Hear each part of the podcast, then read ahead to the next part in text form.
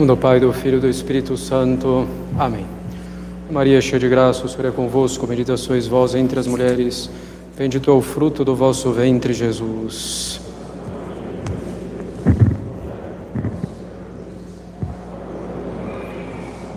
Podem sentar-se.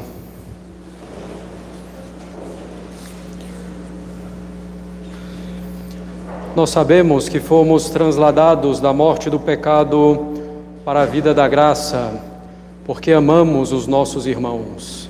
Aquele que não ama permanece na morte, todo que tem ódio ao seu irmão é homicida. O tema da epístola de hoje, Epístola de São João, apóstolo da caridade, é de suma importância. Fala-nos então da caridade para com o próximo. E diz São João em seus escritos que não pode haver amor verdadeiro a Deus sem que haja amor ao próximo, nem pode haver amor verdadeiro ao próximo sem que haja amor a Deus. Porém, caros católicos, com frequência em nossa vida, como padre, paramos com almas dominadas pelo ódio para com o próximo, com os inimigos. Muitas vezes é um ódio que nem sequer transparece tanto, que nem chega a obras, mas um ódio alimentado, nutrido no fundo da alma como uma espécie de segredo. Devemos, porém, ter para com os nossos inimigos caridade. Inimigos são aqueles que nos fizeram mal e que ainda não o repararam. Inimigos são aqueles que nos odeiam ou que são dignos de justa antipatia por um motivo racional como por seus escândalos, seus maus exemplos. Devemos amar mesmo aqueles que nos fizeram mal ou que nos odeiam, ou que nos fazem mal. Não devemos amá-los porque são nossos inimigos, enquanto tais, mas apesar disso, devemos amá-los enquanto foram criados para conhecer, amar e servir a Deus. Devemos ter para com eles verdadeira caridade, desejando-lhes o céu e cooperando para que cheguem até lá. E cooperando para que cheguem até lá, se por acaso tivermos ocasião para fazer isso. Amar os inimigos não é ter por eles simpatia ou um, algo sentimental, mas desejar-lhes o bem, rezar por eles e fazer-lhes o bem quando possível, quando necessário. É o que diz nosso Senhor no Sermão da Montanha. Tendes ouvido o que foi dito: amarás o teu próximo e poderás odiar teu inimigo. Eu, porém, vos digo: amai vossos inimigos, fazei bem aos que vos odeiam, orai pelos que vos maltratam e perseguem. Deste modo sereis os filhos de vosso Pai do céu, pois ele faz nascer o sol tanto sobre os maus como sobre os bons, e faz chover sobre os justos e sobre os injustos. O amor aos inimigos prescreve que se dê a eles os sinais comuns de amizade de educação. Assim, é preciso responder a uma saudação cordial feita pelo inimigo, é preciso responder a perguntas normais que ele vem a fazer. Enfim, somos obrigados a nos comportar com os inimigos como faríamos com uma pessoa desconhecida. Negar esses sinais comuns de educação equivaleria a manifestar ódio e levaria ao escândalo dos demais. A caridade para com o inimigo nos proíbe de excluí-lo de nossas orações. Se disséssemos, rezo por todo mundo, menos por tal pessoa que é minha inimiga, os sinais especiais de afeto ou de amizade não são, claro, obrigatórios para com os nossos inimigos, a não ser que circunstâncias específicas exijam esses sinais. Se o nosso inimigo está em grave necessidade, da qual só pode sair com o nosso auxílio, devemos ajudá-lo. O preceito de amar o próximo obriga a procurar a reconciliação assim que possível. Interiormente, o ofendido deve estar pronto para perdoar prontamente, sem guardar rancor nem ódio. Exteriormente, não se pode negar o sincero pedido de perdão feito pelo ofensor. É preciso perdoar, ainda que posteriormente não se restabeleça uma harmonia perfeita entre as partes. O amor aos inimigos, caros católicos, nos obriga a deixar de lado todo ódio e todo desejo de vingança. O ódio é desejar que o inimigo peque ou que se condene, ou desejar-lhe o mal pelo mal. A vingança pecaminosa é aquela pela qual se deseja a punição do próximo simplesmente para lhe fazer mal. Se essa punição, porém, fosse desejada para emendar o próximo, para coibir o mal que ele faz ou para restabelecer a justiça ultrajada, não haveria problema, mas sempre com muito cuidado para guardar a reta intenção nesses desejos.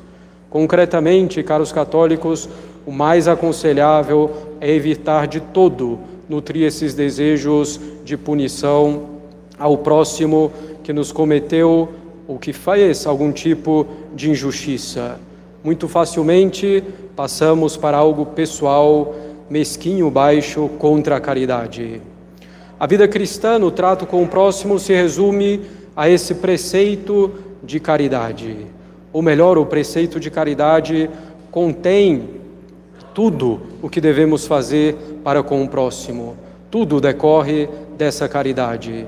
Amor ao próximo por amor a Deus. Amor ao próximo, desejando-lhe a virtude e a glória eterna e ajudando-o a alcançar a virtude e o céu. Deixar de lado todo ódio, pecado, pecado gravíssimo que se opõe à caridade, que se opõe a Deus, pois o ódio nos leva a desejar que o próximo, no fundo, ofenda a Deus. Nos leva a desejar ao próximo um mal contra a vontade de Deus. O ódio mata o próximo em nossa alma, nos torna homicidas e leva a atos externos contra o próximo.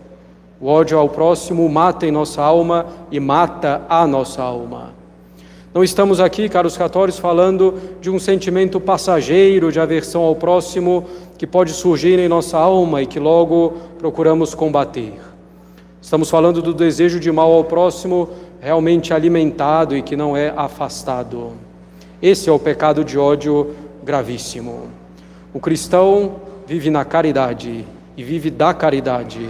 Não dessa caridade sentimental ou que aceita o pecado pura e simplesmente, mas da caridade que está na vontade e que favorece a virtude, mesmo nos inimigos. Caridade que se manifesta com obras e em verdade. Nós católicos devemos sempre pagar o mal com o bem, como nos diz São Paulo. Por maior que tenha sido o mal que alguém nos fez, devemos amá-lo sobrenaturalmente. E nessa caridade perfeita é que nos distinguimos dos pagãos do mundo e chegaremos ao céu. De fato, caros católicos, o ódio por alguém é um pecado que condena muitas almas, que leva muitas almas ao inferno. E percebemos que às vezes isso não é levado tão a sério. Se pensa muito nos pecados contra a castidade, nos pecados contra a fé, nos pecados, digamos, contra a vida ou contra o bem físico do próximo ou contra o seu patrimônio, mas não se considera verdadeiramente que esse ódio nutrido internamente condena as almas, as conduz ao inferno. De fato, caros católicos, o ódio ao próximo tem origem em nosso orgulho, com a dificuldade de lidar com as injustiças sofridas, ou muitas vezes com a dificuldade de lidar com o que pensamos ser uma injustiça. Um dos grandes males na vida dos católicos é não saber lidar com as injustiças. Tal pessoa cometeu tal injustiça comigo, estou com muita raiva. Isso é injusto, isso não está certo. O que eu fiz para merecer isso? São infelizmente reações muito comuns. E diante disso, vai se nutrindo a raiva, a aversão e se chega ao ódio, ao desejo de vingança. É preciso aprender a lidar com a injustiça, caros católicos. Nosso Senhor e Nossa Senhora foram os mais injustiçados e, por assim dizer, os primeiros injustiçados. E mantiveram toda a caridade para com Deus e para com o próximo, rezando no ato por aqueles mesmos que cometiam a injustiça. Uma injustiça contra nós pode ser de fato uma injustiça, Nesse caso, podemos e às vezes até devemos, de modo ordenado, procurar os meios legítimos na sociedade para restabelecer a justiça, conversando, negociando, até mesmo indo aos tribunais. Todavia, caros católicos, devemos nos lembrar também que essa injustiça que sofremos foi permitida por Deus. E se ela foi permitida por Deus é porque, de algum modo, ela não é de todo injusta. Ao contrário, há alguma justiça na injustiça que sofremos.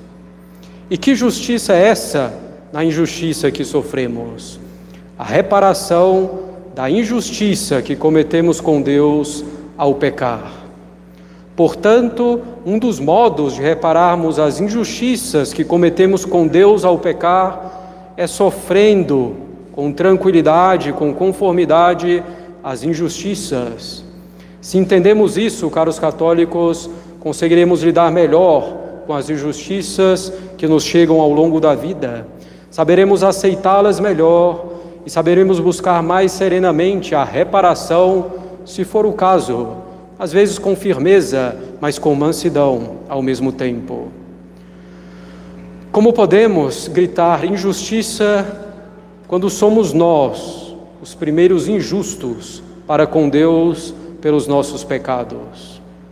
Como podemos odiar o próximo que comete para conosco injustiças reais ou muitas vezes aparentes, enquanto Deus continua nos amando ao nos dar as suas graças para que nos convertamos a Ele e faz isso diante de nossas inúmeras injustiças para com Ele? Como podemos, caros católicos, nos revoltar quando Deus permite uma injustiça no nosso mundinho para restabelecer a justiça no seu governo do mundo. Ensinemos também, caros católicos, as crianças e jovens a fazerem a mesma coisa. Aprender a lidar com a injustiça desde cedo é muito importante. Assim, por exemplo, dizia Dom Bosco para seus alunos: quando repreendidos por algum fato, nunca respondais com arrogância embora tenhais muitas razões. Mostrai-vos humilhados, sim, mas contentes de ter sido avisados. Nunca sejais dos que se revoltam, jogam o livro ao chão, encostam a cabeça na carteira, atos que indicam soberba e má educação. Ou seja, o santo ensinava suas crianças, seus jovens, a lidar com injustiça, a manter a humildade, a mansidão e a caridade mesmo quando repreendidos injustamente. Podem até se explicar, claro, nós podemos nos explicar no momento e na maneira devida diante de uma injustiça, mas com humildade. Infelizmente, vemos os pais ensinarem precisamente o contrário aos filhos na vida. Quando o filho então diz que sofreu alguma injustiça de alguém, ou quando os pais acham que o filho sofreu uma injustiça, ou quando essa injustiça de fato é real, logo querem com todo ímpeto tirar satisfação, esbravejar, gritar injustiça, como se isso fosse sinal de amor pela criança, pelo jovem. E assim se vai ensinando o fruto, vai se plantando a semente do ódio no coração. Dizem então que estão dando à criança, ao jovem, o senso de justiça, mas no fundo é apenas pretexto para o próprio orgulho de pai e de mãe ou para o orgulho do próprio filho. Os pais devem ensinar os filhos a lidar com as injustiças na vida com tranquilidade, sem favorecer o ódio, sem favorecer o orgulho. Muitas vezes é preciso simplesmente silenciar e oferecer a Deus. De modo semelhante aos pais, podem agir o marido, pode agir o marido para defender a esposa diante de uma injustiça e vice-versa, namorados ou noivos, amigos e assim por diante. Não é assim, caros católicos, que ajudamos os outros com uma explosão de paixão. Nós devemos, ao contrário, ensinar a oferecer a Deus com mansidão e buscar a reparação, se necessário for, se for bom realmente, com tranquilidade e confiança em Deus. Aprendamos, caros católicos, a lidar com a injustiça. Isso será para nós um bem imenso, um tesouro inesgotável de graças e de méritos. Ofereçamos a Deus tudo o que nos pareça ser ou que seja realmente uma injustiça cometida contra nós. Ofereçamos a Deus em reparação pelas nossas injustiças para com Deus e para com os homens. Assim, cooperaremos para o restabelecimento real da justiça no mundo, governado por Deus e não simplesmente no nosso mundinho que olhamos com uma lupa, esquecidos do governo universal de Deus. Busquemos, caros católicos, ordenadamente a justiça aqui na terra, se for o caso, mas sem ódio, sem revolta, aceitando a resolução que Deus quiser dar, sem murmuração, contentes de ver a grande justiça restabelecida por Deus em seu governo, em sua providência. Em nome do Pai, do Filho e do Espírito Santo. Amém.